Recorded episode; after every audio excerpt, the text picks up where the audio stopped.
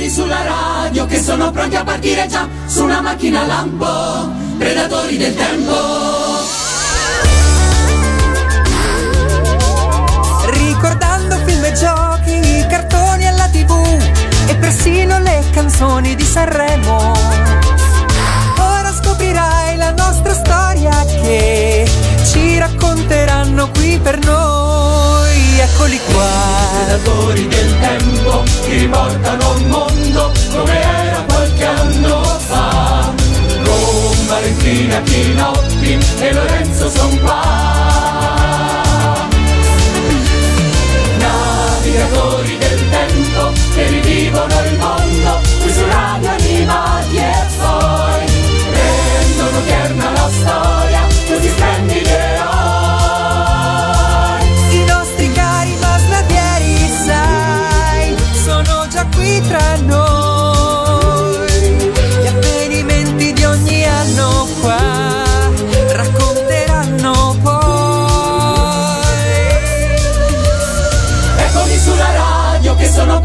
partire già su una macchina lampo, predatori del tempo.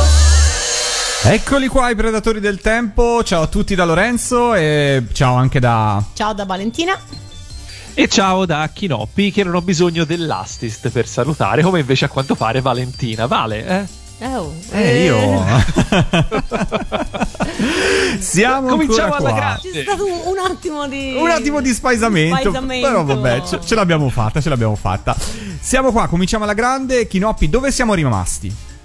Eh, non lo so, io per quanto ne so sono sempre la mia navicella spaziale, è buio qui intorno, quindi non ho molto idea, ma se non ricordo male era il 1991? È proprio così. Bei Il- tempi. Siamo tornati nel 1991 e nella prossima oretta e mezzo circa sentirete parlare di tutto i- tutte le cose, beh, insomma, una parte delle cose che sono successe nel 1991 per quanto riguarda il cinema, la musica, lo spettacolo, la TV, i cartoni e quant'altro. Se vi siete persi scusa Lorenzo, la- scusami Lorenzo, una Dimmi. piccola una, una coincidenza. Lo sai che nel 1991 tutti e tre noi tre eh, abbiamo fatto il compleanno? Ebbene, sì. Sì, Io per primo. È incredibile. eh, io non lo so rispetto a te, tu, tu Chinoppi che mese lo fai il compleanno? no, io ricordo. tardi, molto tardi. Ok, quindi io secondo per Esatto. forza. Ok. Eh, va bene. Scusate. Riprendiamo le fila, vabbè. Va bene così. Va bene così, va bene così. Riprendiamo le fila e ehm, andiamo avanti con un po' di musica. Perché insomma nel 1991 sono uscite tante cose molto interessanti, molte delle quali sono rimaste anche a distanza di tantissimi anni. E, e con Valentina adesso le andremo un po' a ricordare. Tuffiamoci quindi nell'argomento musicale, musica del 1991. Musica nel 1991. Allora, per quanto riguarda il panorama italiano, eh, i nomi da ricordare immediatamente sono quello di Masini che eh, pubblica un, un secondo album e sicuramente si impone eh, quell'anno come il, il fenomeno diciamo musicale del- dell'anno, fenomeno anche di, di costume. Io ricordo che i, i palasport erano affollatissimi di ragazzini che a- amavano a- alla follia Marco Masini e molti sono tra l'altro rimasti suoi fan anche nel- negli anni, eh. io ne, ne ho conosciuti diversi che ha- lo hanno seguito anche poi in tutto il resto de- de- della sua carriera degli anni 90 e seguenti. Poi eh, il 1991 è l'anno in cui esce Lambrusco, Coltelli, Rose e Popcorn, che è un, eh, un altro disco di, di Ligabue. Eh, è il disco che forse lo, lo fa conoscere a un pubblico più vasto, ma non credo sia stato poi quello che ha fatto esplodere il, il fenomeno. Tu, Lorenzo? Mm, No, anzi, secondo me alla fine fu un, un disco un po' di, di passaggio per lui. Poi i successi, le- la- insomma, la, la consacrazione arriverà un po' dopo. È l'anno anche in cui mh, anche Giovanotti pubblica un nuovo disco e comincia a, ehm, a mostrare appunto una, una sensibilità, se vogliamo, più impegnata, anche se poi anche nel suo caso la, la metamorfosi sarà più tarda. Ma per quanto riguarda i nomi della musica italiana, eh, la vera star incontrastata del 1991 non è un cantante di musica leggera, ma è Luciano Pavarotti. Luciano Pavarotti nel 1991 tiene un concerto a Hyde Park di- a Londra e riesce a radunare ben 300.000 spettatori. Ed è un evento perché per la prima volta un, un cantante lirico eh, si pone sullo stesso piano del, delle celebrità della, della, musica, della, musica, leggera e dimostra anche di essere in grado di, eh, di proporre un tipo di musica che varca il, il, confine della musica colta, chiamiamolo così, e sconfina tranquillamente in, nel campo del pop.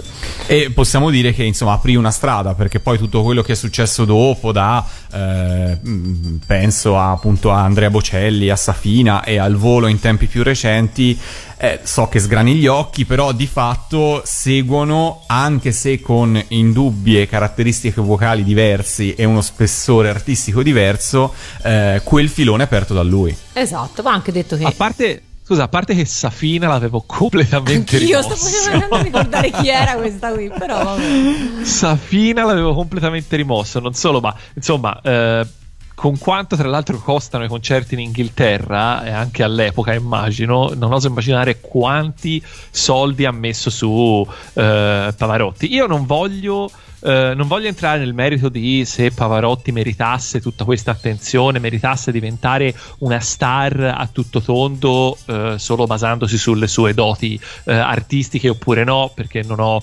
eh, non ho, la possibilità di valutarlo. Però eh, c'è da dire che secondo me un po' si è giocato su una molla eh, che forse eh, poteva essere così, eh, poteva magari funzionare sulla gente, ovvero il fatto di presentare comunque Pavarotti come un tipo di musica più alta, quindi di, di una cosa più culturale, eh, cultura alta a differenza della cultura pop che può essere la musica leggera, eh, così la gente magari andava a vederlo anche un po' per sentirsi un pochino più acculturata, può essere secondo mm, voi? No, sì, sì.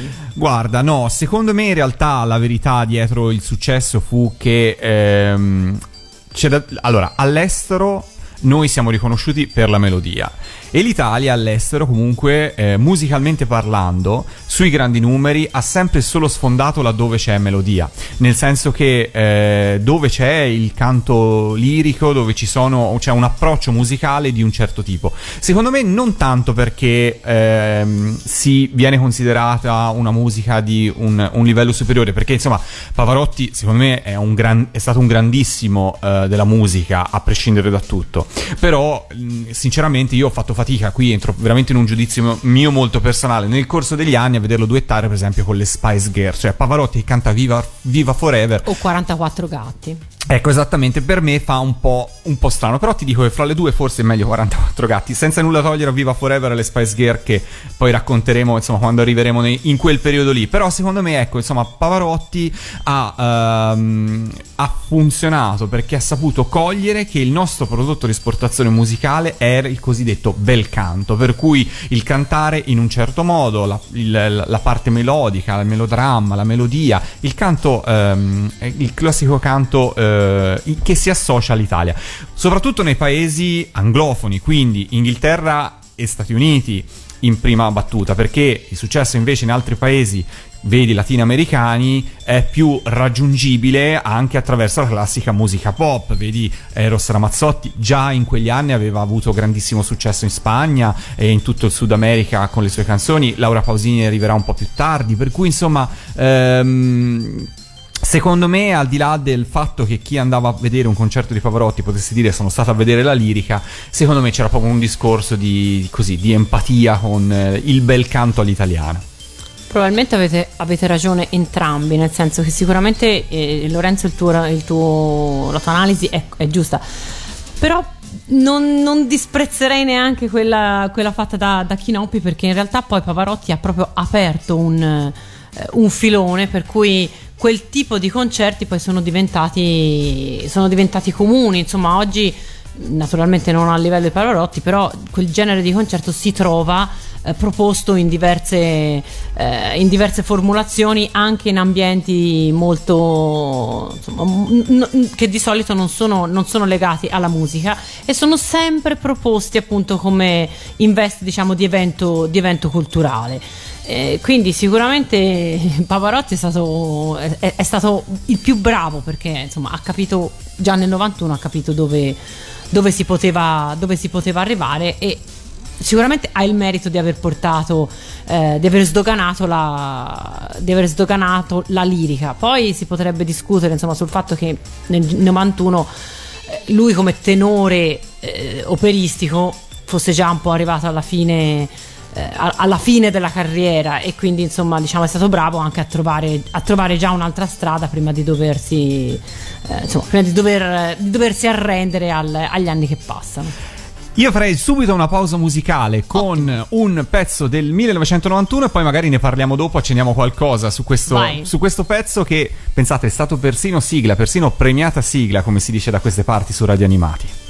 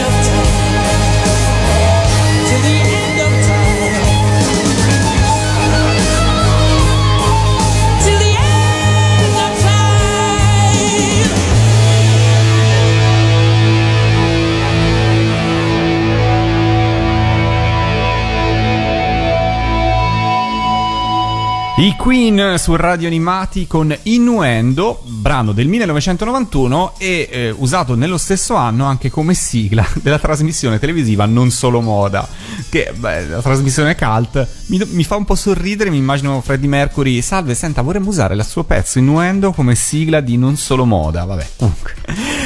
Vale, parlaci un po' di questo no, pezzo. Pensavo di, di, Non Solo Moda, allora... No. Anche. Eh, anche. anche. allora no eh, allora, Innuendo è stato l'ultimo disco eh, pubblicato dai Queen con Freddie Mercury ancora in vita. Purtroppo Freddie morirà il 24 novembre di quello stesso anno, quindi mm, neanche dieci mesi dopo la, l'uscita del disco. È l'ultimo album registrato in studio e ehm, segna per forza la fine, la fine, di un'epoca perché i, i, Queen avevano un modo di fare musica, soprattutto di fare musica dal vivo, si parlava appunto prima dei, dei concerti spettacolo di, di, di, Pavarotti, che erano delle vere e proprie mega produzioni, sorta, erano forse quanto di più eh, vicino nel mondo del pop poteva esserci al mondo della, della, musica, class, della musica, classica, della, della lirica. E lo stesso Freddy amava giocare con questi atteggiamenti da eh, da, grande, da, grande, diva. La, I Queen si potevano permettere questo tipo di, questo tipo di spettacoli e con questa, e quest'ultima produzione però mette fine alla loro, alla loro gloriosa carriera anche perché i Queen non hanno mai accettato eh, appunto l'idea di sostituire Freddy insomma l'idea era i Queen sono nati con lui e con lui, e con lui finiranno sì negli anni ci sono state delle mh, eh, ci sono state un po' delle voci che eh, volevano vari candidati alla, a, appunto, a, a, prendere il ruolo di, eh, di, voce solista della band, ma poi insomma non si sono mai, si sono mai concretizzate. E cosa dire di questo album? Io è un, è un disco che, che, adoro perché insomma è uscito anche in un momento della, della mia vita, nel cuore della mia adolescenza, e quindi è stato una delle colonne sonore dei miei, eh, dei miei verdi anni, diciamo così e lo considero ancora oggi uno dei più belli forse album dei, de, diciamo della seconda parte della, della carriera dei, dei, Queen. Voi che ricordo avete di questo a parte non solo moda?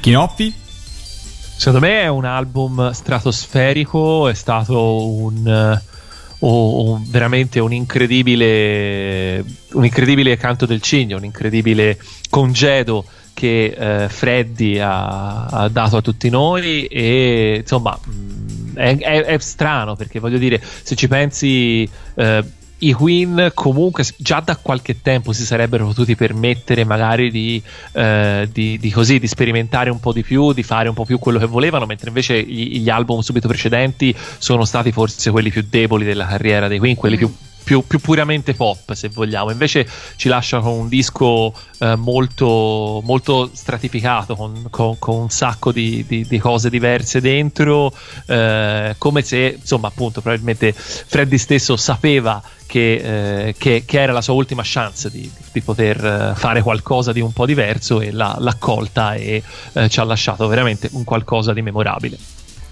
Esatto, e mm, continuando sempre sul, um, sul pop. Tra l'altro, scusami, scusami, Vale, te, lo, te, lo, do io il gancio perché Vai. parlavi delle produzioni live eh, e eh, i Queen erano sicuramente eh, avanti nei tempi perché all'epoca soltanto i, eh, alcuni veramente super gruppi potevano permettersi di fare degli spettacoli particolari. Mi vengono in mente i Pink Floyd, per esempio. E Pavarotti. Ma, e Pavarotti, ma non erano molti altri i, le, le, band che, eh, eh no, che portavano. Infatti. Magari Michael Jackson poteva farlo, però eh, c'è un gruppo che di lì a poco avrebbe raccolto quel testimone e avrebbe cominciato a fare dei suoi spettacoli live la parte forse principale della, della sua de, de, della propria carriera. E sto parlando degli U2 che nel 1991 eh, uscivano con un disco, giusto? Esatto, con uno dei miei dischi preferiti. Perché il 1991 è l'anno di Act Actum Baby. È un disco su cui si potrebbe parlare veramente molto. Ma non lo faremo. Ma non lo faremo, però qualcosa, qualcosa va detto. Allora, intanto per cominciare va detto che eh, gli U2 sono arrivati a, negli anni 90 um, con l'esigenza, diciamo così, un po' di tirare le somme e questo l'avevano già fatto comunque con, uh, con Rattle and Dam e anche insomma un po' con l'idea mh, di aver già detto tutto per quanto riguardava quel, il genere di musica insomma, che avevano espresso ne, negli anni 80. Quindi Cosa fa un gruppo in, queste, in, queste, in questa situazione? Solitamente prova, a, eh, prova qualcosa di nuovo anche se questo può, può, essere un rischio, ma insomma una scossa alla routine, per così dire, è quello che, che solitamente ci vuole. E eh, per gli due questa, questa, esigenza arriva proprio nel 1991 e eh, un eh, insomma, scrivono una serie di canzoni che poi vengono registrate eh, a Berlino utilizzando sonorità abbastanza inconsuete per, per loro perché eh, c'è molta, molto sintetizzatore, molta, molta elettronica, diciamo, eh, diciamo così. Chiaramente il pubblico degli U2 rimane spiazzato da Acton Baby perché è lontanissimo, il, il sound di Acton Baby è, è lontanissimo da quello, eh, da quello espresso finora è l'inizio della fine, è la fine de- degli U2 come li conosciamo e dopo diventeranno soltanto un, appunto, un super gruppo eh, votato a, a, riempire gli stadi e a firmare assegni miliardari. C'è chi pensa questo e con, insomma, si sente tradito da Acton Baby, c'è chi invece ehm, ascolta Acton Baby e dice ah ecco questi sono i nuovi U2 senza assolutamente rinnegare quello che hanno fatto prima ma eh, apprezzando il fatto che che sanno di avere davanti un, un, decennio da riempire, che non lo possono riempire con le sonorità e con, con la musica che avevano fatto nel, tra gli anni 70 e gli anni 80. Io continuo a pensare che Acton Baby sia il loro più bel disco in assoluto e quelli successivi, per quanto pregevoli, per quanto anche interessanti, non abbiano mai più raggiunto le vette di, di Acton Baby. Quindi per quanto mi riguarda posso, posso essere d'accordo con quelli che dicono che che appunto dopo quello non, non, non sono stati più gli U2, eh, gli U2 del... Eh, gli U2, gli U2 del passato, ma non a livello musicale, semplicemente perché quando comunque tocchi un, tocchi un vertice poi fatalmente cioè, ti, ti, aspetta la discesa e nel loro caso insomma non è stata una discesa molto traumatica, eh, però insomma io un po' il, il calo l'ho, l'ho avvertito. Lorenzo. Uh, io non sono un grandissimo esperto di U2, li apprezzo, ho, ho alcuni dei loro dischi, uh, però non ho, diciamo, una, come dire, una concezione della loro discografia così eh, completa per poter dare eh, per poter, per poter, dare un giudizio. Uh, per cui passo parola. Chi no? Chi no? Allora, eh, parlo io allora e poi chiuderò con un altro gancio per la Vale, quindi preparati. Ricordati che io non ho L'ansia della Vale e i tuoi ganci a sorpresa. Ricordati questo. Eh? Non, siamo, non siamo lontanissimi, dai, sì, oddio, male, forse sì. Eccolo. Sali, ti dico questo, sali. Spoiler, sali. Sali, spoiler, sali. Saprete come funzionano le cose radio animate. Allora, no, vabbè, ti, te lo dico e poi ti do tempo. Allora, il punto è che ehm, anch'io trovo che Acton Baby sia un disco estremamente riuscito. Trovo anch'io che sia un disco spiazzante per chi eh, era fan degli U2 o per chi semplicemente insomma, li conosceva per un altro tipo di musica più più asciutta, più, più, rock se vogliamo, anche se eh, poi le definizioni sono sempre eh, un po' particolari. Però io sono da eh, amante. allora, all'epoca non ero fan degli U2, non seguivo gli U2, quindi questo passaggio eh, non mi ha fatto né caldo né freddo. Pensate che io eh, invece ho pianto disperatamente quando mia madre mi ha negato il permesso di andare a 14 anni, a 15, a, a Bologna da sola per andare a sentirli. Eh, posso, ma posso perfettamente capirti in questo. Uh, però ti dico anche che uh, li ho scoperti poi in seguito perché credo averlo già detto, un mio carissimo amico era un, un, un esagitato, un fan totale degli U2 che credo si sia visto tutti i concerti che hanno fatto loro in Italia da non so quale anno in avanti uh, e poi alle volte è andato anche a vederli all'estero. e quindi sì, tutte le volte che ero in macchina con lui era continuamente U2 e posso dire che sì, dopo un po' magari magari vengono a noia. Però, eh, insomma, Actum Baby è un bel disco perché, appunto, essendo un disco di passaggio, prende un po' eh, da tutti e due i mondi, diciamo, degli U2, ovvero quelli eh, degli inizi con eh, appunto un approccio un po' più rock e quelli poi più avanti in cui eh, tendono a, eh, a, a, sconfinare un po' sia per quanto riguarda la musica, come dicevi te, con molta più elettronica, molta più sperimentazione, sia un po' anche come personaggi. Insomma, eh, è il primo disco, ma soprattutto il primo live in cui in cui piano piano Bono comincia a diventare Bono. il Bono assolutamente personaggio eh, che tutti noi abbiamo conosciuto poi negli anni 90 e 2000. Eh, detto questo, eh, c'è un altro disco di passaggio in quegli. Vale, io però ti devo dare una brutta notizia Eh. prima. Ah, sì. La sì. brutta notizia è Ca- che in realtà musica- degli U2 cioè, mi, mi sta tornando in mente che a me negli anni 90 piacquero moltissimo, cioè mi colpirono, non posso dire che... Ah. I singoli dell'album successivo a questo. E che per te, probabilmente, piacendoti molto questo, è un colpo al Per cuore. me, infatti, l'album successivo fu abbastanza deludente. Per usare Però io ti dico parola. che Numb e Lemon, che furono i due singoli, i due primi singoli estratti da Zuropa, mi colpirono. Cioè, non lo so perché, perché poi... Vabbè, Numb perché rimane in testa, è una. delle- cioè, è ipnotica come. come Vabbè, canzone. comunque, insomma. E Lemon perché c'ha un testo comunque. Allora, per far respirare la Vale, però, prima di andare al prossimo, al prossimo mh, artista, al prossimo gruppo, facciamo un'altra pausa musicale e diciamo abbassiamo, no? Comunque cambiamo un po' il, il- il tono, no? Di- Se U2. metti quello che metti, se metti quello che penso e stai mettendo e dici abbassiamo, vengo lì e ti do un occhino. Questa la capiscono solo i fiorentini. Eh, dai, allora no, perché sono due grandi dello spettacolo italiano e fra l'altro alla faccia di tutti furono nel 1991 il singolo più venduti, il singolo più venduto eh, in Italia. Il 1991 è l'ultimo anno in cui si stampano i 45 giri in Italia, l'ultimo anno in cui si producono per il commercio. Dal 91 in poi resteranno solo ed esclusivamente per i jukebox, andranno avanti fino al 2002. Eh, però nel 91 ancora c'erano veramente gli ultimi 45 giri. Il 45 giri più venduto, o CD singolo più venduto, fu questo qua. E eh, poi magari dopo ne parliamo anche.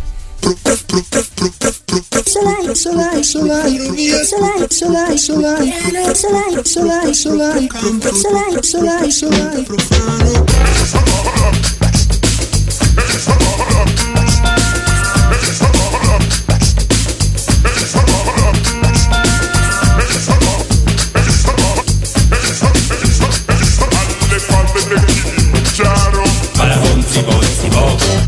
E quella volta una domenica d'ottobre già l'autunno ci moriva addosso. Io fumavo sigarette amare Tu come uno specchio rotto riflettevi quell'immagine sbiadita del ricordo Del frammento di un brandello del profumo di quell'angolo d'estate. Mi dicesti voglio vivere la vita come un alito di vento Nell'aurora che inseguita dalla notte già racchiude le speranze di un domani Tutto mio che mi appartenga e come donna carezzare nuovi scampoli d'assenza. Io dicevo sì capisco voi gli scampoli d'assenza ma pensavo. Puttana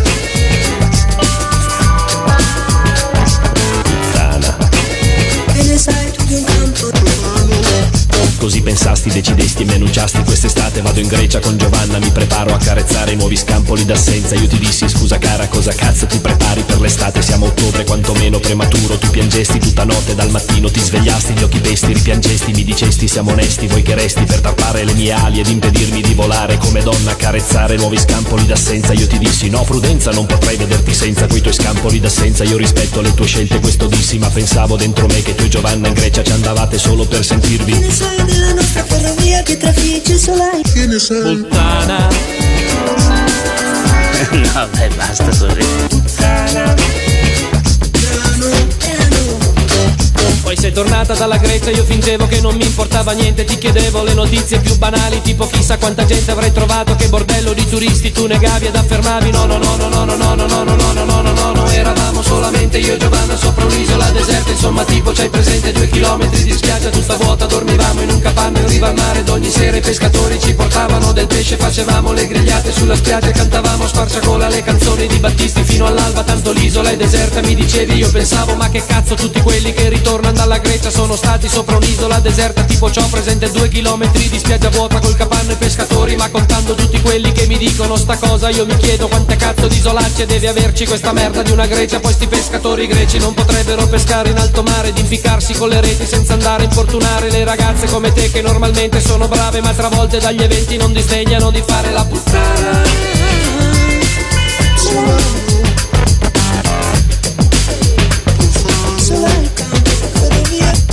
E adesso tu mi chiedi come mai sono così pallido e patito mentre tu sei tanto sana. La risposta è fra le righe di quest'aria che ti canto che nel mentre che tu stavi sopra l'isola deserta strafogandoti di cozze con Giovanna e pescatori. Io da solo chiuso in casa non potevo fare a meno di pensare a te lontana già da qualche settimana E comporti una canzana praticando una gincana che mi ha fatto al fin capire che tu sei saresti stata e rifosti sarai sempre. Dillo pure anche a Giovanna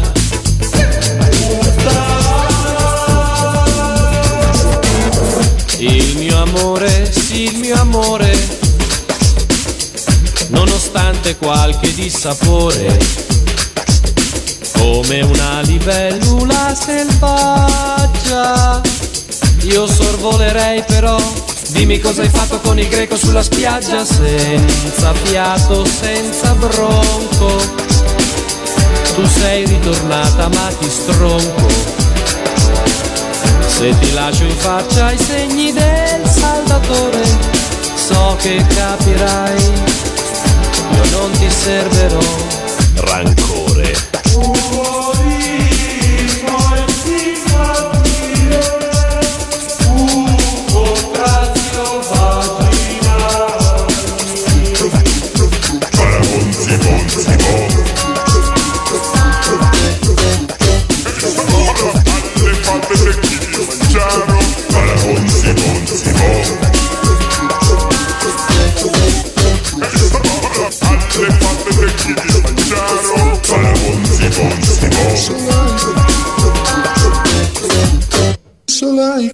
no, dai, basta così. Rapput su Radio Animati e Chinoppi adesso ci spiega un po' e ci racconta un po', Claudio Bisio, da dove tirò fuori questo pezzo? Eh, allora, boh, nel senso che eh, era un pezzo che eh, era un pezzo che Bisio stava già portando in giro nei suoi spettacoli, che era scritto, che in realtà si intitolava Senza fiato perché eh, lui nei suoi spettacoli lo cantava senza accompagnamento musicale, lo cantava tutto d'un fiato eh, e mh, insomma e il testo era quello, esattamente quello che c'è poi in Rapput. Rapput è una versione eh, remixata e insomma adattata diciamo a quello che poteva essere la una musica un po' da tormentone dell'estate se vogliamo e il fatto che dicesse eh, una parolaccia eh, che non sto a ripetere perché insomma l'abbiamo già sentita e già è una cosa eh, un evento incredibile per radio animati. C'è, Stasera eh, parolacce su Radio Animati. esatto. Ehm, insomma, ha, così, ha catturato l'attenzione del, del popolo e ha fatto sì che eh, vendesse tantissimi, tantissimi dischi. Ovviamente eh, in questo pezzo non c'è soltanto Claudio Bisio, che per quanto bravo non è, eh, un, non è un, un musicista, un compositore, con lui ha lavorato così come a questo brano, così come a tutto il disco uscito poi eh, sempre nel 1991 che si intitolava Pater d'Animo, eh, ha collaborato un grandissimo della musica italiana, ovvero Rocco Tanica, eh, ovvero Sergio Conforti, ovvero eh, tasterista degli Elio e le storie tese, che sono degli amici e salutiamo, e che è uno dei miei idoli assoluti e anche di Lorenzo. Esatto, per cui magari poi nelle prossime puntate ci racconterai anche meglio che cosa sono stati e come sono nati poi gli e le storie tese. Erano già in attività in quel nel 91? Magari Sì, non cer- discografica. Certamente, Ok. certamente, sì, sì, sì, sì, sì. Per cui insomma ne sapremo di più nelle prossime, nelle prossime puntate. Chiudiamo un po' il giro sulla musica perché ci sarebbero tantissime cose da dire, però insomma dobbiamo un po' riassumerle, Vale. Dobbiamo riassumerle e le riassumiamo con eh, il disco di cui voleva parlare prima Chinoppi perché eh, il 1991 è l'anno in cui esce il cosiddetto Black Album dei Metallica. Eh, è il disco, anche questo è un altro disco della, de- della discordia perché una buona parte dei fan eh, non riuscì a- a- ad accettare l'idea che eh, il rock, il metallo puro di Master of Puppets avesse ceduto il, il passo a un respiro più orchestrale. Più diciamo mainstream eh, rappresentato appunto dai grandi, dai grandi pezzi di, di questo disco come per esempio Nothing Else Matters Eh, comunque il passaggio diciamo da, da gruppo di culto quindi da gruppo di nicchia a, eh, a gruppo invece di primordine della scena internazionale eh, è stato traumatico per qualcuno e ehm, mentre invece insomma alla fine la storia, la storia ci dice che fu la scelta, fu la scelta migliore. Oggi il Black Album sembra un po' invecchiato per la verità, Sì. eh. A se- ad ascoltarlo adesso mh, sembra molto più antico, diciamo così, di, di quanto, di quanto è, ma probabilmente anche perché eh, il suo, diciamo, la sua uscita l'ha subito posto nel, eh, nel quadro dei, dei grandi classici, cioè era appena uscito ed era già considerato un disco di, di riferimento e quindi chiaramente questo ha fatto sì che insomma, l'ascolto sia sempre stato un po', un po' reverenziale, quindi oggi ci, ci sembra forse più, più lontano nel tempo di quanto, di quanto è. Io è un disco che ho ascoltato, riascoltato e ascoltato ancora, quindi per me meno male che è uscito. Allora, io ti dico che il back album dei Metallica è stato uno dei dischi che per me eh, sono stati eh, fondamentali nella mia crescita musicale, nel senso che eh, è stato uno dei, dei dischi che mi ha avvicinato all'heavy metal e poi da lì insomma ho recuperato i classici e, sono- e ho continuato a seguire la scena per qualche anno, anche, anche più di qualche anno. Ehm, quello che eh, posso dire è che eh, anche col senno di poi eh, i Metallica lì eh, hanno voluto fare una cosa un po' diversa, un po' nello stesso modo con cui gli U2 hanno voluto cambiare, nel senso eh, le- la musica stava cambiando. eh, e di lì a poco sarebbe cambiata tantissimo e per un certo e tipo ne di rock parleremo eh, però del, Eh. del cambiamento. E per un certo tipo di rock eh, non ci sarebbe stato più posto da lì a pochissimo. I Metallica o chi per loro lo capirono prima di altri e decisero di cogliere la palla al balzo eh, usando questo disco appunto come disco di raccordo tra che, quello che erano prima e quello che sarebbero diventati poi, eh, anche sbagliando qualcosa perché allora hanno fatto eh, un sacco, hanno veduto un sacco di singoli con Nothing Else Matters e con eh, The Unforgiven che io personalmente all'epoca mi piacevano tantissimo ma riascoltati adesso sono due pezzi di un palloso scusatemi.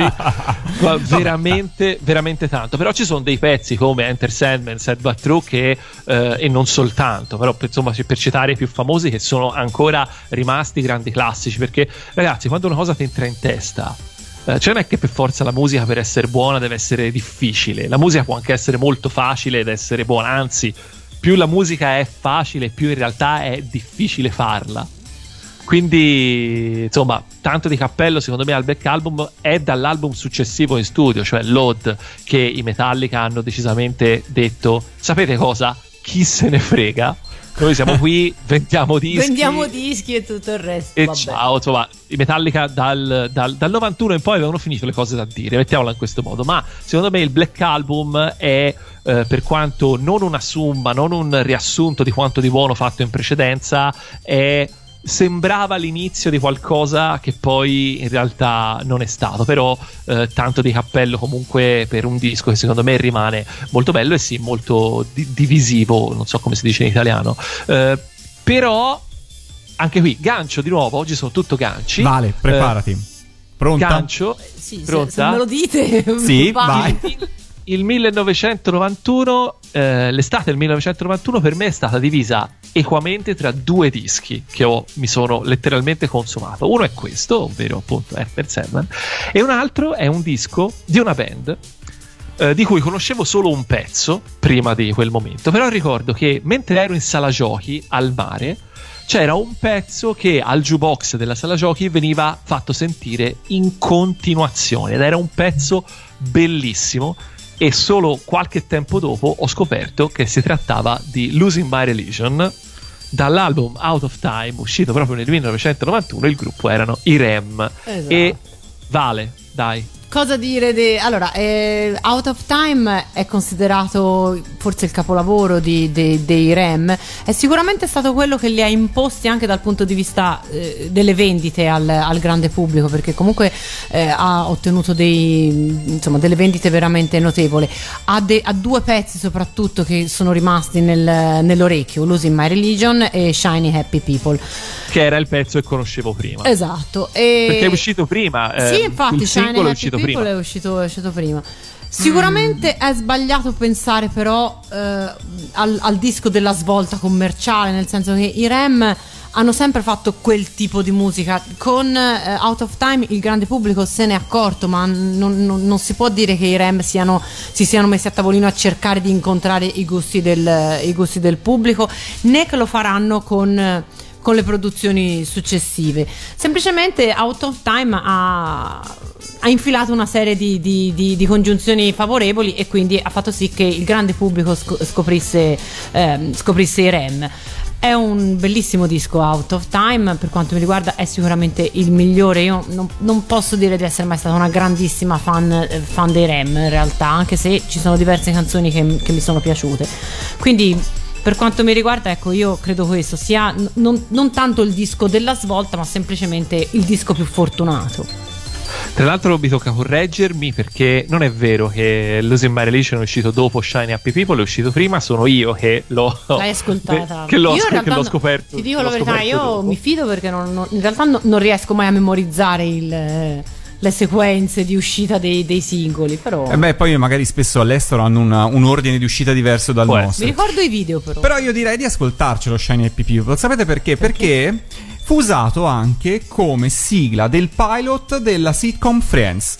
Ma senti. Per Ah. cui, per cui, prima di arrivare appunto della famosissima I'll Be There For You, che arriverà eh, poi ad essere la sigla ufficiale, il pezzo dei, dei Rem del 1991, eh, poi da loro è rinnegato, eh, perché in realtà loro non hanno mai avuto un grande legame con questa canzone, per cui l'hanno eh, esclusa dalla prima raccolta, non è un pezzo che loro eseguono eh, con felicità dal vivo, e per cui però ce l'ascoltiamo anche per questo motivo qua. Anche per fargli dispetto. Assolutamente.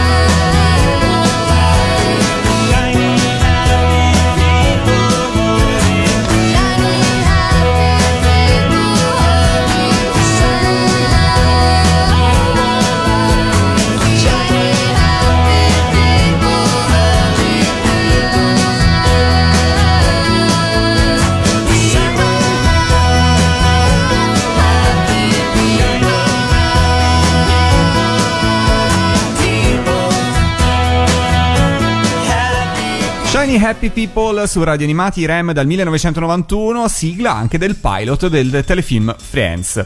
E in quell'anno, oltre da un punto di vista musicale, oltre a eh, i Rem, tornando invece un attimo sulla musica italiana, eh, va ricordato il successo, il ritorno al grande successo di Gino Paoli con quattro amici al bar, che come dicevano Elio e Storetese che volevano cambiare il bar, e l'album Matto come un gatto che riportarono Gino Paoli ai vertici delle classifiche, al successo al Festival Bar e fu un vero e proprio successo. Ma il 91 fu un anno magico per il cantautore genovese perché oltre al successo del proprio album eh, fu protagonista anche della colonna sonora del film di animazione per eccellenza di quell'anno sul grande schermo.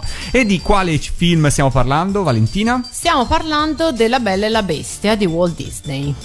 Primo film d'animazione in assoluto ad aver eh, ottenuto una nomination all'Oscar per il miglior film e eh, fino appunto um, agli anni recenti poi è rimasto un, un caso unico anche se poi non, la, non, vinse l'Oscar perché La Bella e la Bestia ottenne l'Oscar soltanto per le categorie musicali appunto eh, eh, di, cui, di cui stavamo parlando proprio adesso e tra, l'altro, scusami, e tra l'altro, scusa Vale, ma eh, era eh, ancora non esisteva la categoria miglior film d'animazione. Esatto, quindi infatti. sarebbe arrivata solo molto tempo sì, dopo. Credo, infatti, sia abbastanza, abbastanza recente come, come, categoria. E tra l'altro non è mai nemmeno esistita la categoria eh, più incredibile rottura di scatole di film. Perché, perché sennò questo lo vinceva sicuro. Lo vinceva alla grande. Esatto, è uno dei film per quanto mi riguarda più noiosi. Cioè, scusami tanto, almeno i super classici avevano la scusa di essere vecchi e quindi vabbè. Non, Questo non, è non, vecchio semplicemente Questo... con la scusa di essere vecchio. Non è... Capito? Lo amate, insomma, sì, agli ascoltatori di radio animati magari lo amano, voi proprio massacrati così senza, proprio, senza peli sulla lingua. Però, vabbè, ragazzi, i predatori del tempo sono così, ognuno racconta le proprie esperienze, come li ha vissuti. Poi, magari generazioni successive alle nostre o anche i nostri coetanei hanno un parere diverso. Allora. Ma mi capito che è brutto no, che la gente no, a cui piace eh. deve, deve morire. No, è, cioè, nel senso, è, è un film un che ha sicuramente che ha sicuramente i suoi pregi, tra cui la colonna sonora, di cui ora magari parleremo anche, ma che ho trovato personalmente estremamente, estremamente, da, appunto, ci viene vale, con un ritmo estremamente lento e un po' noioso. Sì, è quello il problema, di, cioè almeno per quanto mi riguarda. Allora, intanto va detto questo, che come film, con- come film, come produzione e concezione è un film degli anni 30 perché venne eh, già messo in cantiere all'epoca, ma eh, la produzione fu bloccata perché non eh, praticamente ogni, ogni, adattamento proposto della storia originale non convinceva la casa di produzione, non convinceva Walt Disney e quindi mm, fu lui stesso a, a, metterlo, um, a metterlo da parte. Poi ve- il progetto venne ripreso negli anni 50, anche, que- anche questa volta fu, i-, i-, i problemi furono sempre legati al fatto che non si trovava un tipo di adattamento che fosse disneyano, diciamo così, di una storia comunque eh, così particolare. Fino a che appunto si arrivò agli anni 90 e passati i tempi, mutata, mutata la marea, diciamo così, anche gli adattamenti che non avevano convinto il. Eh, eh, il, il, gran capo poi insomma vennero, vennero, ripresi in considerazione e finalmente si arrivò alla realizzazione del, del, film. Film che ha come pregio principale secondo me proprio il, la colonna sonora. La colonna sonora a partire dalla canzone del, del titolo Beauty and the Beast di cui esistono tantissime versioni. L'originale che si sente nel film è cantata da Angela Lansbury ma la versione dei ovvero, ovvero la, la, signora, in giallo, giallo infatti diciamolo proprio in quel momento lì c'è subito un omicidio da scoprire ovviamente eh no in realtà eh, però attenzione perché la versione invece discografica, quella che si sente nei titoli di coda, è in realtà incisa da Celine Dion in, in duetto con un certo Pibo Bryson di cui ammetto, ecco esatto, di cui ammetto di non sapere. Oh, era niente. tanto, era tanto eh, non lo dicevamo, sì. eh. Chi? Esatto. La versione che si sente però nella, eh, nel, nell'edizione italiana eh, quindi Angela Lansbury fu doppiata da Isa Di Marzio ed è Isa Di, Ma- Isa Di, Marzio a cantare nel film. La versione discografica di cui parlava Lorenzo prima, che è eh, quella di Gino Paoli che canta in coppia con Amanda Sandrelli, che è sua figlia, in realtà ha un testo diverso. Quindi in realtà la vera versione del film in italiano mi risulta inedita, a meno che non sia stato fatto un CD o qualcosa con, le, con la musica del, del film. Sarebbe interessante sapere. Eh, dovremmo chiederlo al nostro amico Nunziante questo. Ora mi trovi impreparato su questo, però diciamo che sicuramente come capita molto spesso eh, nei film Disney, non è l'unico caso, eh, le versioni cinematografiche rispetto alle versioni discografiche eh, spesso sono diverse e per cui magari viene realizzato la versione discografica, magari anche con un nome di richiamo, magari un personaggio eh, più o meno della scena pop del momento che dia anche visibilità in diretta al film e poi in realtà nel film stesso siano eh, interpretate poi da altri personaggi. L'abbiamo detto nella puntata del 1990 eh, relativamente alla Sirenetta e al connubio con Arianna che tuttavia non era la, eh, la cantante all'interno del film. La stessa cosa succede nel 1991 per quanto riguarda appunto la Bella e la Bestia. Tra l'altro, in realtà, no, mi sono confusa io perché in realtà sì, è uscito un CD con la colonna is- eh, sonora italiana del film, ma senza nessun credito. Quindi in realtà non si, non si conoscevano gli interpreti delle canzoni. Eh, Nando Gazzolo, che era appunto il direttore del doppiaggio del film, eh, se la prese di brutto per questa cosa e denunciò questo fatto andando ospite al Maurizio Costanzo Show, sollevando un, un autentico polverone perché all'epoca la Disney faceva tutto bene, non si poteva criticare. Eh, la casa di Sarebbe, produzione sarebbe cambiata molto presto questa Esatto. cosa, fidati. La casa di produzione quindi decise di rimediare al- all'errore dedicando al cast dei doppiatori eh, cantanti due pagine speciali su Topolino. Eh, quella però rimane l'unica testimonianza tangibile degli interpreti italiani della canzone del film. Quindi ecco, eh, da- chi avesse quel, quel topolino, quello speciale sul topolino, sappiate che è un, è un documento. È un pezzo di esatto, storia. è un documento storico. Quindi, Proprio eh, il contentino proprio. esatto, la canzone della Bella e la Bestia credo la conoscano, la conoscono tutti. Ce l'abbiamo da ascoltare. Ce l'ascoltiamo, Ah, ce l'ascoltiamo Aspetta, nella aspetta, versione aspetta, discografica. aspetta, Cosa aspetta, c'è, Chinoppi? Chinoppi- Ce Devi mettere in difficoltà subito? Valentina. No, no, Ci ci- ascoltiamo, ci ascoltiamo subito, davvero? ah, direi proprio di sì. Ah, ok, vai. Ascoltiamocela su Radio Animati, Predatori del Tempo, La Bella e la Bestia.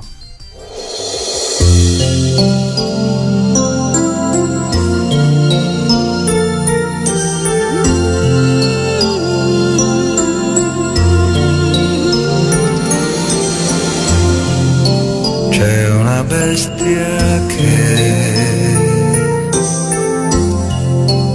s'addormenterà ogni volta che bella come sei le sorriderai.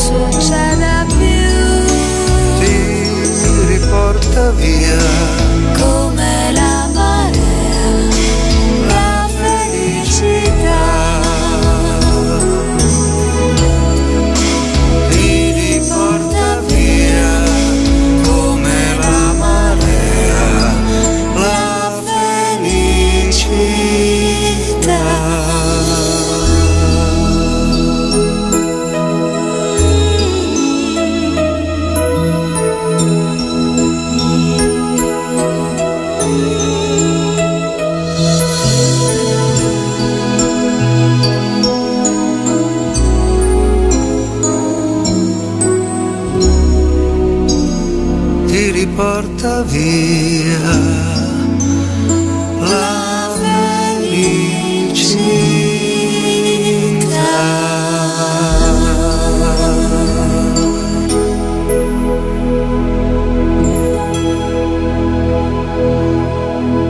dire di aver visto recentemente un video di Angela Lansbury che interpreta questo pezzo dal vivo, eh, senza voce, a cappella, magari di qualche anno fa ormai, eh, con eh, una voce magari un po' tremolante, data anche eh, l'età che ha, però veramente emozionante. Comunque, qua su Radio Animati ci siamo ascoltati la versione italiana discografica del pezzo La Bella e la Bestia dal 1991, Gino Paoli ed Amanda Sandrelli. Ma non si vive solo di animazione Disney nel 1991, giusto Vale? In realtà in Italia sì, perché purtroppo eh, l'uscita di Homo Hide Poroporo è, un, è qualcosa che, che- che si sono goduti soltanto i giapponesi e noi ce lo siamo visto molto molto più tardi. Però effettivamente è vero, il 20 luglio del, del 1991 esce anche questo secondo lungometraggio diretto da Isao Takahata per conto dello, dello studio Ghibli dopo Una tomba per le lucciole.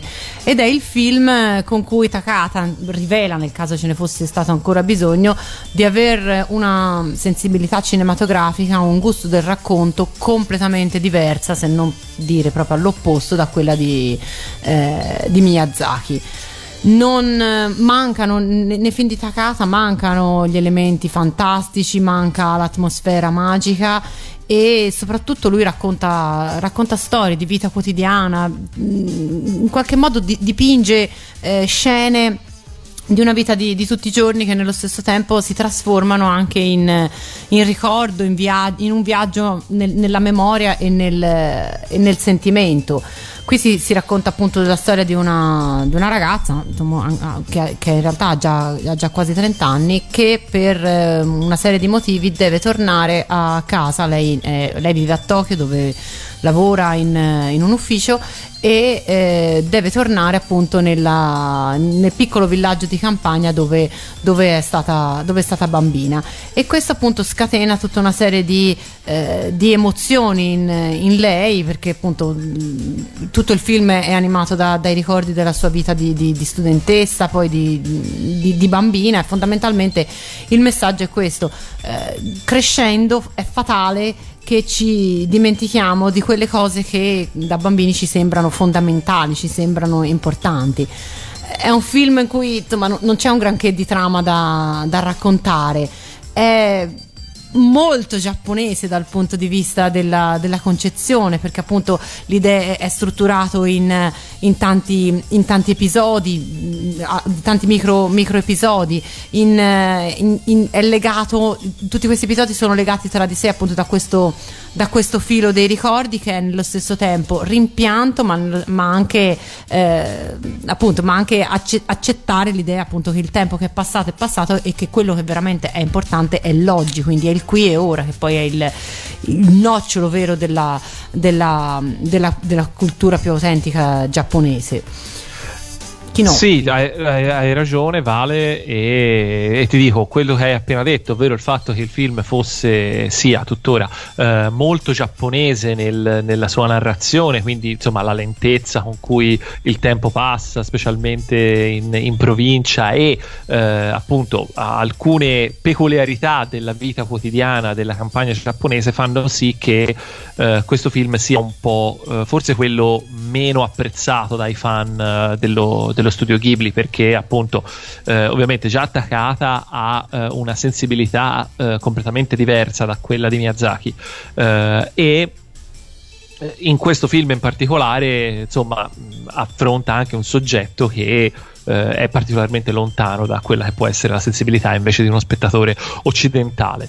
Eh, c'è da dire che però il film appunto è un gran bel film è tecnicamente eh, osa anche tecnicamente non sempre magari eh, riuscendo in pieno, a pieno a centrare quelle che erano le sue aspirazioni e che eh, in Italia è arrivato nel 2015 perché come al solito noi eh, siamo- arriviamo un po' tardi no? io l'avevo già visto per vie Sì, molto eh, traverse tu- negli anni 90 tutti lo avevamo già visto, però la- l'unica uscita italiana, la vera ufficiale uscita italiana è de- con, con doppiaggio italiano è del, 2000, è del 2015. Un'altra cosa che c'è da dire di questo film è la sua colonna sonora che è altrettanto strana perché ehm, sì, è tutto un, un- un mescolone di musiche eh, est europee, di canzoni folk o eh, insomma di un certo tipo di, di- di musica popolare eh, est europea, quindi da pezzi ungheresi, bulgari, romeni,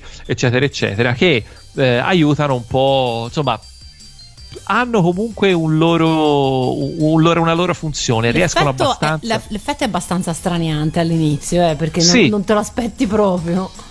No, però riesco appunto, essendo pezzi tradizionali, sono comunque pezzi che ricordano un po' eh, in maniera globale no? quello che può essere la vita nelle campagne, eccetera, eccetera. Quindi eh, sì, e rendono anche bene l'idea del fatto che eh, comunque la protagonista si trova in quel momento in un ambiente che è completamente alieno per lei e quindi eh, questo senso un po' di alienazione che viene dalla colonna sonora, secondo me aiuta un po' di più a identificarsi con la protagonista, appunto. C'è però un pezzo che questa colonna sonora che particolarmente per noi italiani non è alienante, ma anzi è eh, un pezzo che tutti noi conosciamo perfettamente eh, perché è eh, un pezzo tradizionale bulgaro che eh, è poi il pezzo che gli Elio e le Storie Tese hanno eh, coverizzato per fare niente po' di meno che il pippero. Eh, quindi insomma un pezzo che ricordo la prima volta che ho visto eh, Oide Poro Poro che dall'autoradio del- de- di quello che è poi di fatto il protagonista maschile cominciano a uscire le note del pippero eh? chi è che mi ha dato una versione contraffatta del film invece no è tutto vero Quindi adesso su Radio Animati ascoltiamoci una canzone bulgara. No, scherzo, perché in realtà eh, nel parlare di animazione del cinema eh, transitiamo per un istante invece a quella che era il mondo dell'animazione in tv, o meglio della tv dei ragazzi degli anni del 1991, perché il 1991 fu un anno eh, di- cambiamento. Allora, prima di tutto fu un anno di cambiamento perché la legge Mammì eh, cambiò le regole della tv dei ragazzi, perché impose eh, il fatto che non ci fossero più break pubblicitari all'interno dei cartoni animati. Questo ovviamente eh, cambiò moltissimo le carte in tavola, eh, perché anche trasmissioni contenitori come Bim Bum Bam e Ciao Ciao si organizzarono di conseguenza, diventando ehm, contenitori, rimas- rimanevano ancora la parte di stacchetti interazioni, però erano sempre diciamo, eh, situazioni autoconclusive, per cui c'era sigla, stacchetto di Bim Bum Bam, chiusura dello stacchetto di Bim Bum Bam, un po' come oggi si vede fare con fine anteprima, no? Si vede una trasmissione che inizia e poi in, altro, in alto a destra viene scritto magari fine anteprima, perché? Perché quello serve semplicemente ai fini dell'auditel, di chiudere quel blocco in modo che la rilevazione auditel di quel blocco abbia, diciamo, una cosa a sé.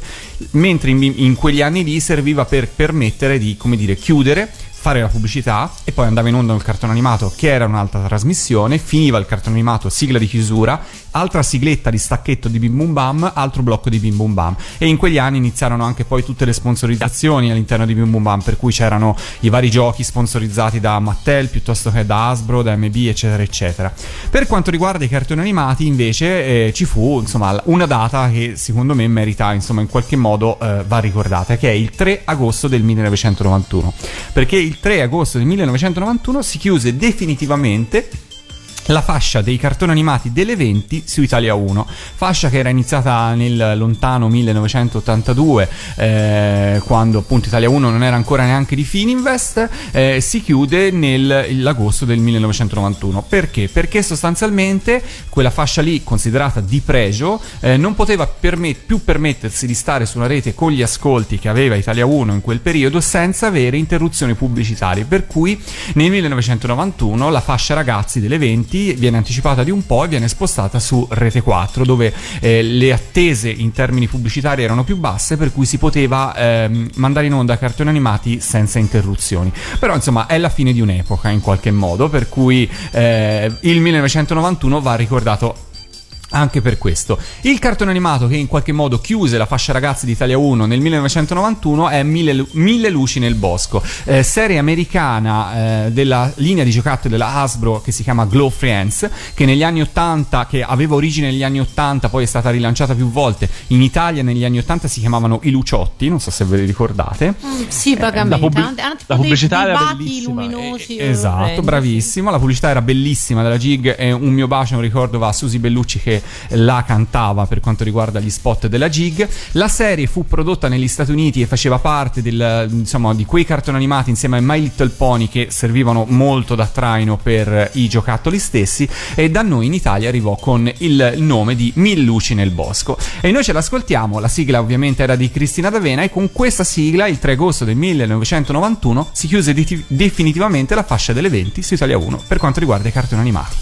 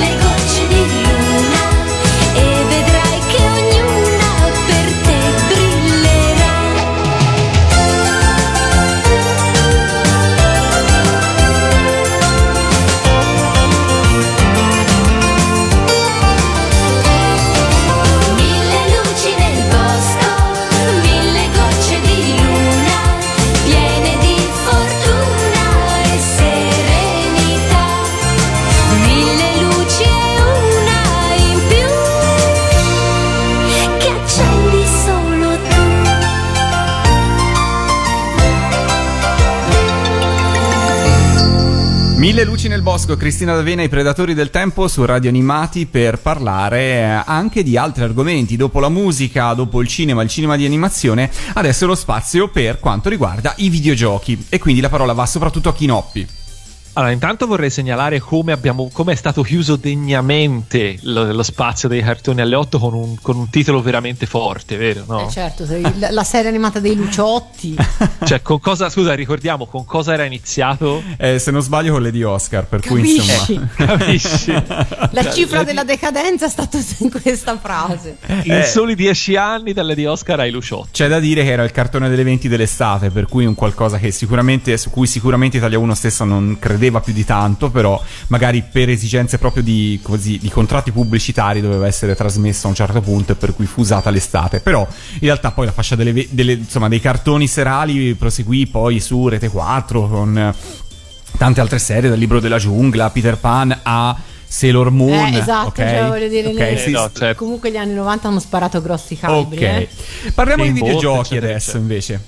Parliamo sì di videogiochi. Allora, eh, nelle ultime puntate, negli ultimi anni, se ci avete seguito, eh, avete capito un po' qual è il il ritornello, ovvero i- il mercato dei videogiochi si sposta sempre di più dalle sale giochi alle case, dove eh, dopo qualche anno di, così, di flessione, le console ormai sono eh, entrate definitivamente. Quindi in ogni casa dove c'è, o, o quasi dove c'è un, un ragazzino, c'è una console, o scusate, o un computer.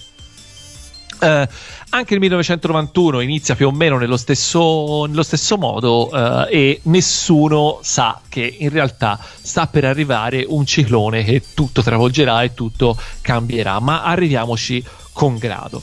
Eh, allora, il, ehm, il 1991 eh, è l'anno in cui in Europa ancora non è arrivato il Super Nintendo, perché arriverà solo l'anno successivo, eh, e quindi magari eh, sarà l'anno successivo quello in cui faremo un po' un quadro di quello che era la situazione delle console dette a 16 bit.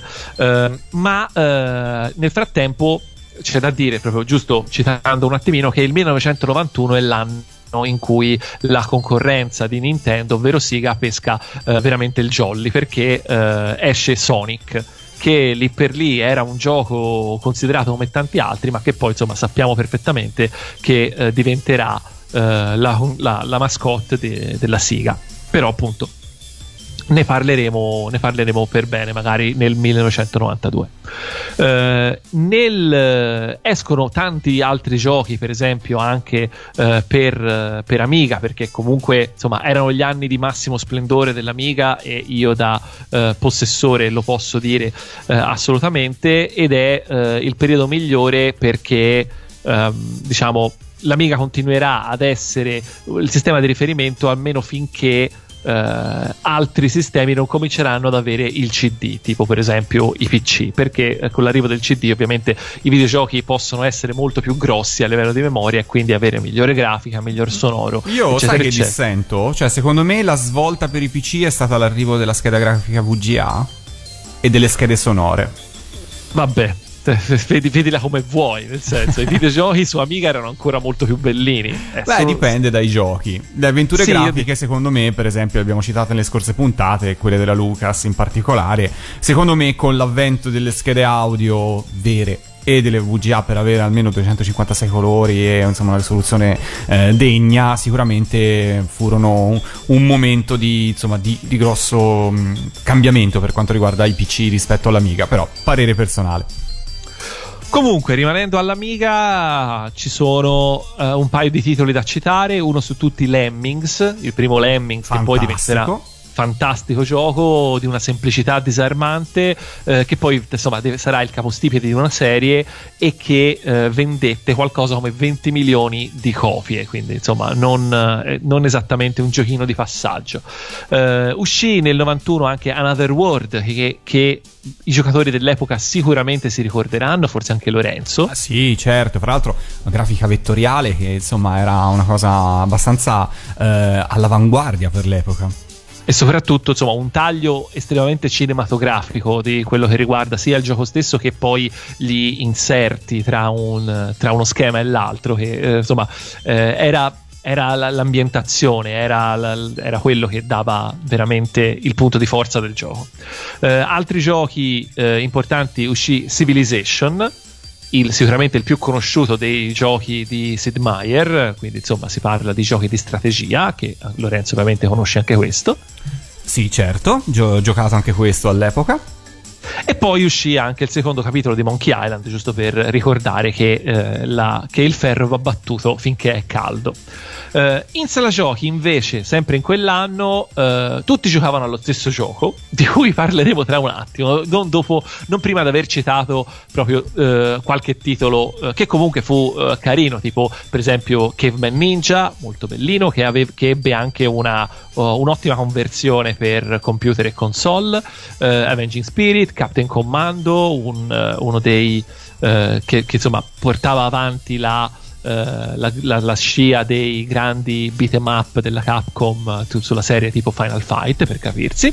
Ehm, poi eh, ovviamente l'eccezionale Dragon Slayer 2 di cui insomma avevamo già parlato quando nella puntata in cui parliamo di Dragon Slayer ed è inutile aggiungere altro se non che il 2 secondo me era molto meglio del primo. Eh, Tumble Pop, Sunset Riders e le versioni eh, da sala giochi dei Simpson e delle Tartarughe Ninja che anche quell'anno si giocavano molto e che eh, a mio parere sono due giochi che erano A molto simili tra loro e B entrambi avevano la curiosità che le loro versioni eh, da home gaming erano, com- erano giochi completamente diversi e secondo me molto migliori di quelli da sala giochi. Ti ricordi qualcosa, Lorenzo? Sì, ricordo, li ricordo in sala giochi, non ci ho mai giocato, però me li ricordo entrambi. Io farei una pausa musicale, che ne dici Kinoppi, per annunciare il titolo di cui parleremo dopo. Ce l'ascoltiamo, eh? non sveliamo niente e poi insomma scoprirete di chi si parla.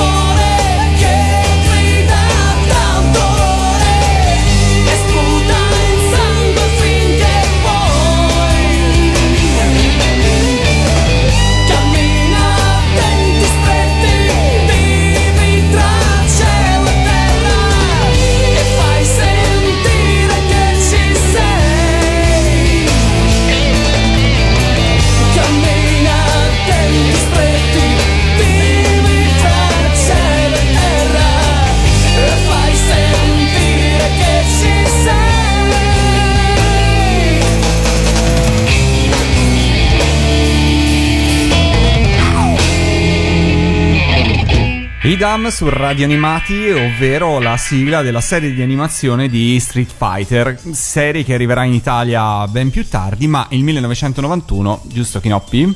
È l'anno Giusto. di questo videogioco, o meglio, il capitolo secondo di questo videogioco.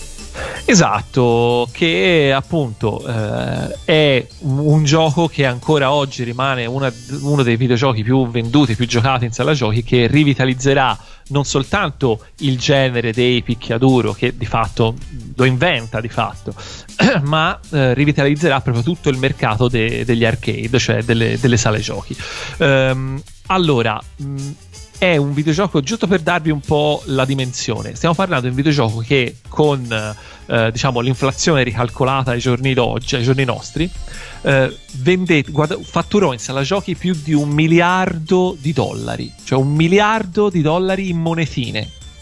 Pazzesco, Giusto per- pazzesco. Giusto per farvi capire, se poi si eh, tiene conto anche del, Championship- del Champions Edition, che era- non era un gioco nuovo, era un revamp, diciamo, era di fatto lo stesso gioco con un minimo di cambiamenti, i miliardi diventano 4.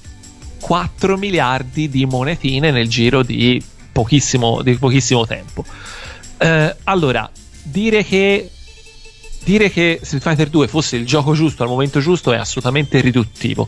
Le Come il disco dei Rem, insomma. Esatto, le indovinarono veramente tutte, una cosa incredibile, a ripensarci adesso è veramente un miracolo.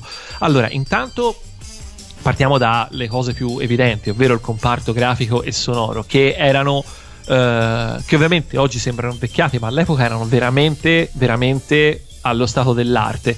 Eh, la Capcom aveva eh, con la scheda hardware CPS1 che poi diventò la CPS2 e la CPS3 è stata per anni il, eh, miglior quella- è stato il miglior hardware possibile per sviluppare giochi 2D contrastato soltanto dal Neo Geo che però era un po' una cosa a parte e magari anche di quello ne parleremo perché comunque anche quelli sono gli anni in cui il Neo Geo comincia a farsi vedere.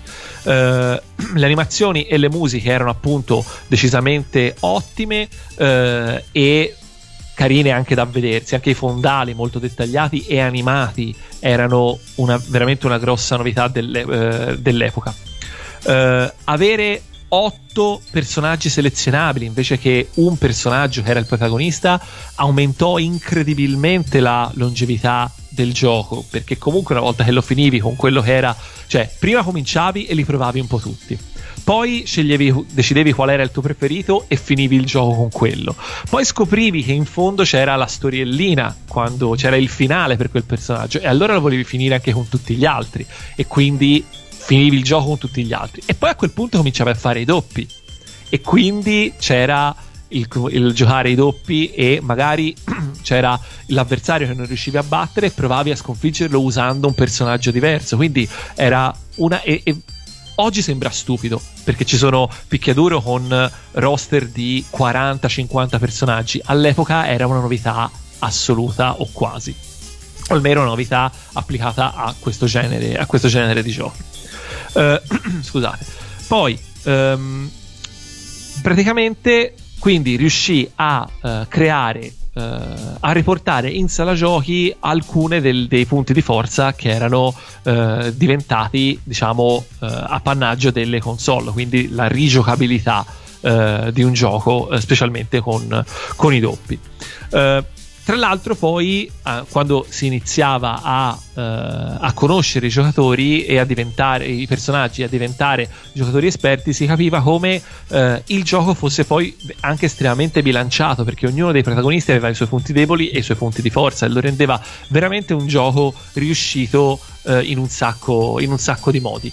Eh, tant'è che, appunto, i personaggi sono tutt'oggi ancora conosciuti, eh, è forse diciamo non, sono, non è iconografico eh, come può essere un Super Mario o un Pac-Man, però diciamo che al gradino successivo è probabilmente eh, al gradino sotto diciamo è probabilmente il videogioco più, più- più famoso e più conosciuto di sempre probabilmente. Se si esclude magari i tempi moderni in cui, in cui magari un ormai dei videogiochi ci fanno tutti il film subito quindi diventano conosciuti di più magari adesso. Chinoppi, fra l'altro dicevo che eh, di Street Fighter, eh, fra l'altro il secondo capitolo è in assoluto il più famoso perché il primo e i successivi non hanno mai avuto la stessa popolarità. No, assolutamente no, assolutamente no. Tra l'altro, è, è assurdo perché allora il primo era un, gio- un gioco carino ma che passò assolutamente sotto silenzio. Il secondo di fatto non fa altro che recuperare un po' quello che era eh, lo spirito di quello perché mh, quello che voleva dare era cercare di fare un salto in avanti anche per quanto riguarda i controlli.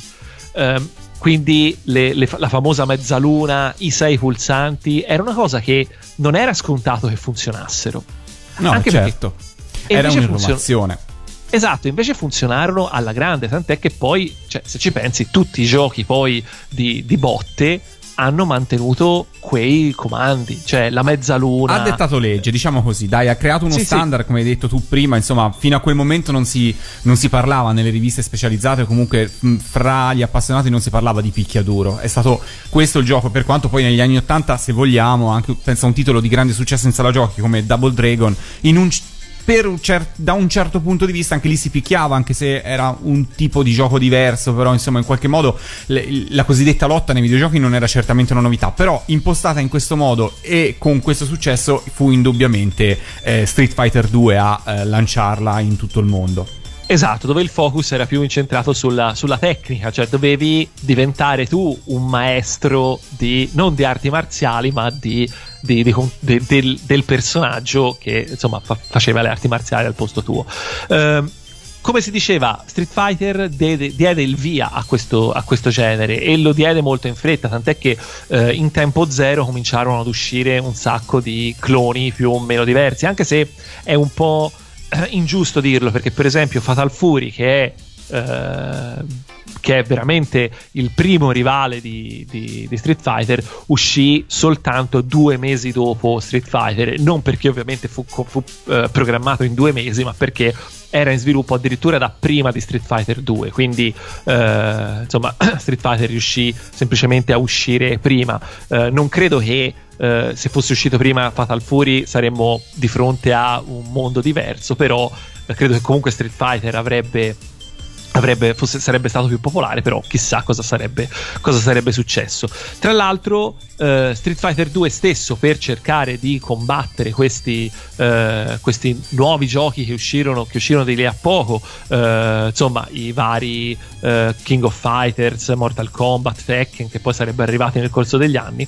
Eh, dicevo, lo stesso Street Fighter cominciò ad uscire con versioni leggermente modificate, il Champion Edition, Street Fighter 2, virgola con eh, il Street Fighter Turbo, Super Street Fighter che era una roba che non si poteva guardare. Street Fighter Eh. Turbo era. Ora ho un ricordo veramente. Non, ho- non avevo il Super Nintendo, per cui ho un ricordo vago. Eh, aveva qualcosa eh, di eh, accelerazione hardware all'interno? Ricordo male io. Sì, sì, era semplicemente Street Fighter Turbo. Allora, mentre Street Fighter Champions Edition era eh, famoso, allora, se non ricordo male, Street Fighter Champions Edition era semplicemente, aveva semplicemente delle palette diverse.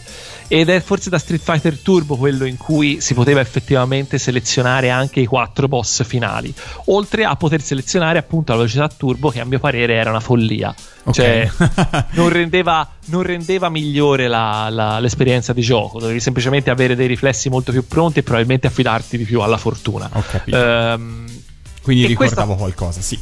Esatto, questo Super Street Fighter 2 che poi uscì con altri nuovi personaggi che, eh, sincer- che non sono rimasti esattamente nella storia de- della, della serie.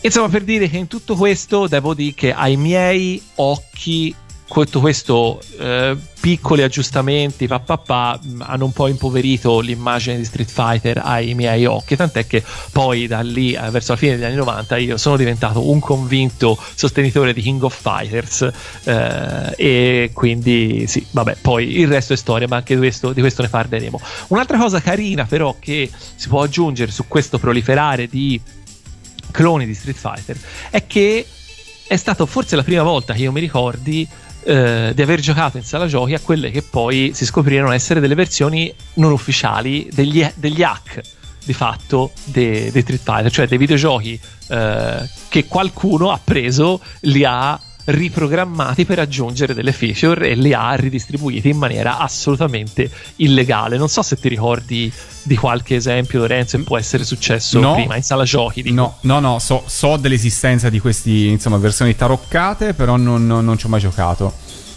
Però insomma sì, diciamo che in generale non aggiungevano né toglievano, né toglievano niente e che poi insomma alla fine è, è, l'ennesima testimonianza di come Street Fighter 2 fosse un gioco estremamente popolare e allo stesso tempo eh, insomma l'inizio di una saga che poi va avanti tutt'oggi. Ora magari picchiadure in sala giochi sono eh, leggermente più di nicchia in sala giochi e non solo però sono sempre un genere che ha eh, quasi 20 anni di distanza dal no che dico quasi 30 anni di Eh, distanza. esatto. dal primo dal più di 25 anni di distanza da quello che è eh, il, eh, l'uscita di Street Fighter 2 è ancora vivo e lotta con noi. Lotta per l'appunto E noi siamo arrivati in fondo anche a questa puntata dei Predatori del Tempo e visto che fra pochi giorni è Natale vi facciamo gli auguri chiudendo con una canzone a tema tratta da Cricri con Cristina D'Avena che terminò proprio nel febbraio del 1991.